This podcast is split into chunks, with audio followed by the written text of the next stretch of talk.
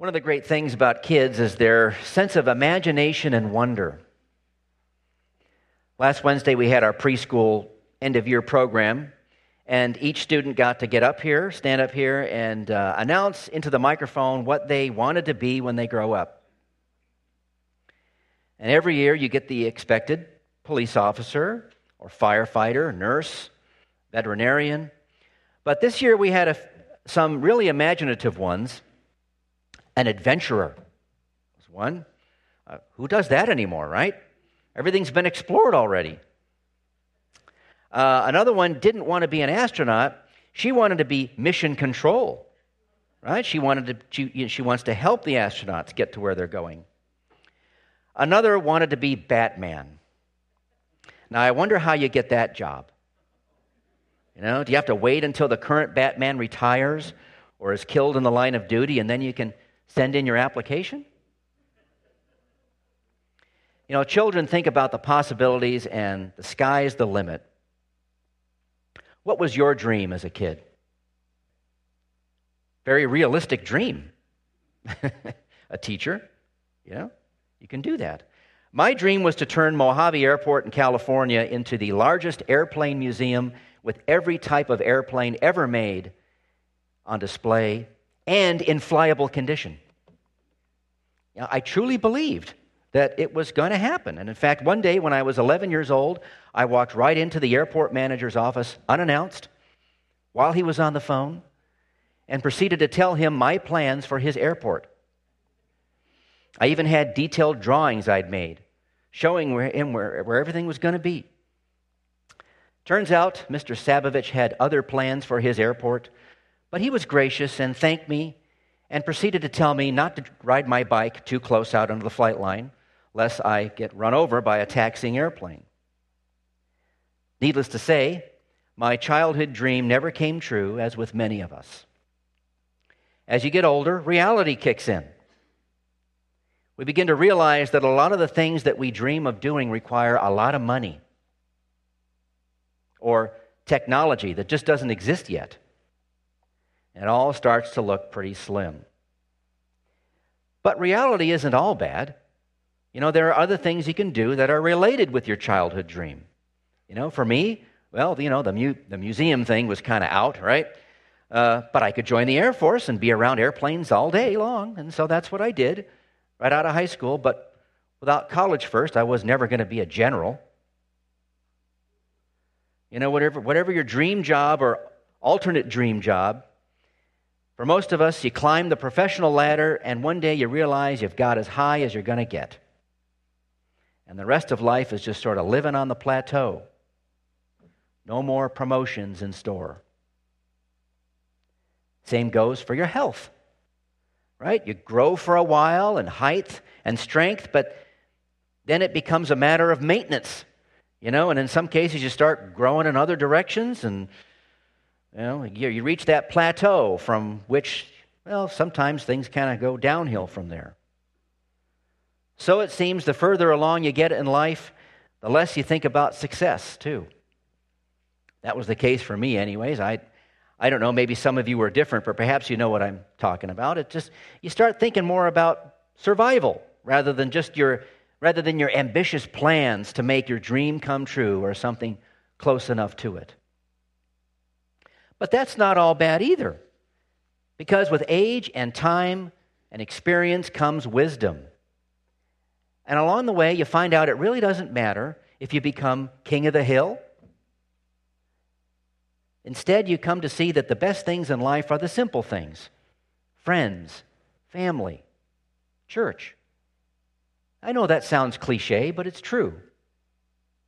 There's no need for lavish feasts and a million dollar home.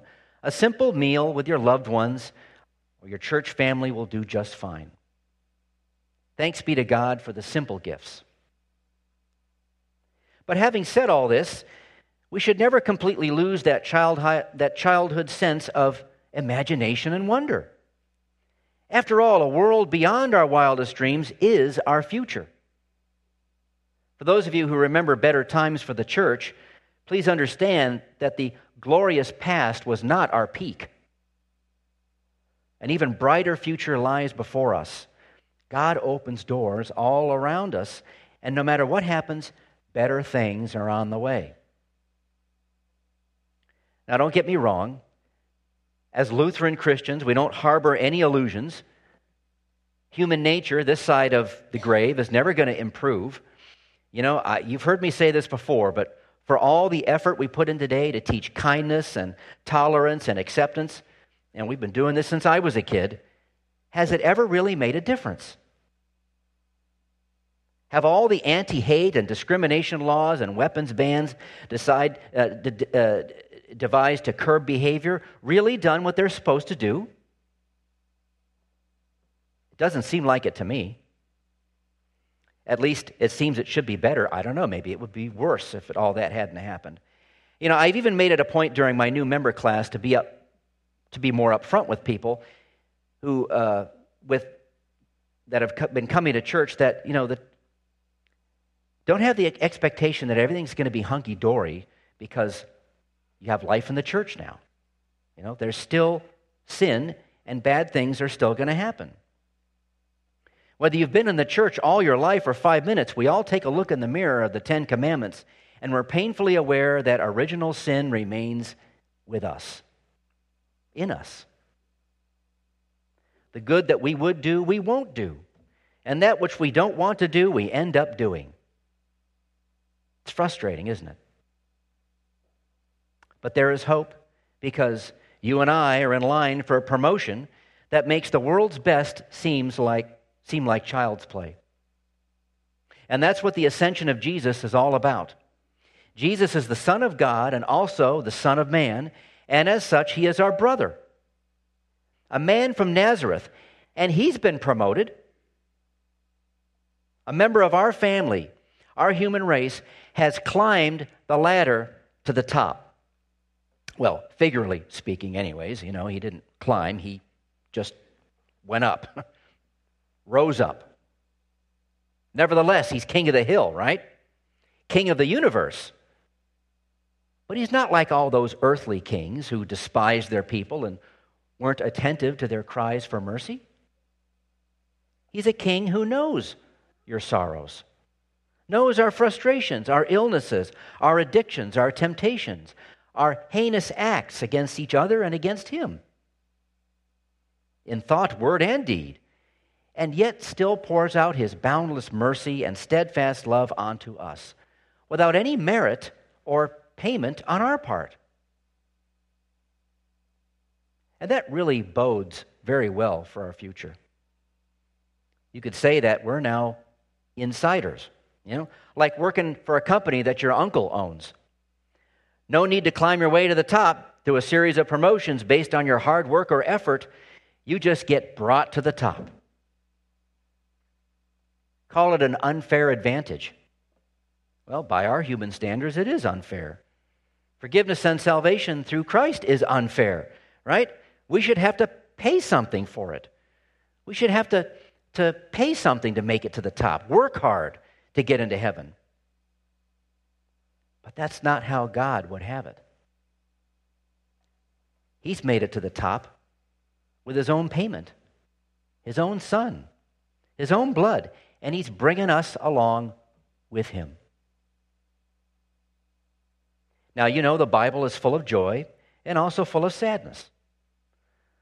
The most tragic story isn't one of those about, you know, the land of Israel and one of the great battles where thousands were slain, you know, the most tragic part becomes at the very beginning.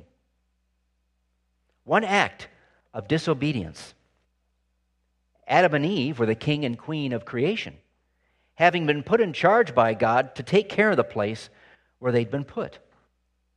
And then they fell. Not off a cliff, but from grace. And they kept falling you know, their child was the first murderer.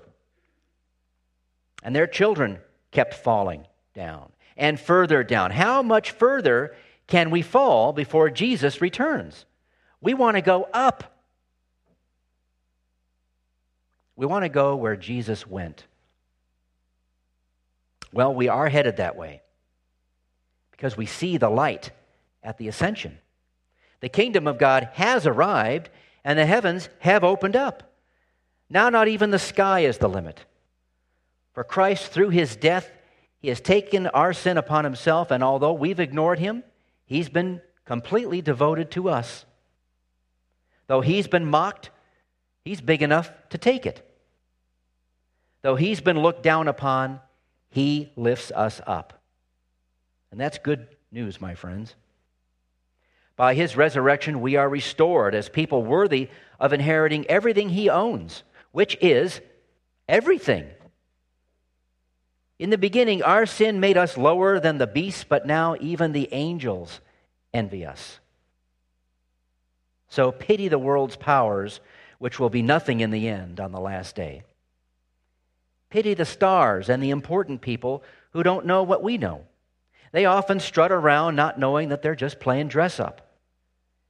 Meanwhile, we're in line for a promotion that makes theirs seem like child's play. Since our Lord wore a crown of thorns, we wear a crown of life. So go ahead and embrace the future with that childhood sense of imagination and wonder. Consider the possibilities. What will it look like and feel like to finally be perfect the way God wants it, the way He has made you and me? He's the door. Walk through. Better things are on the way. Amen.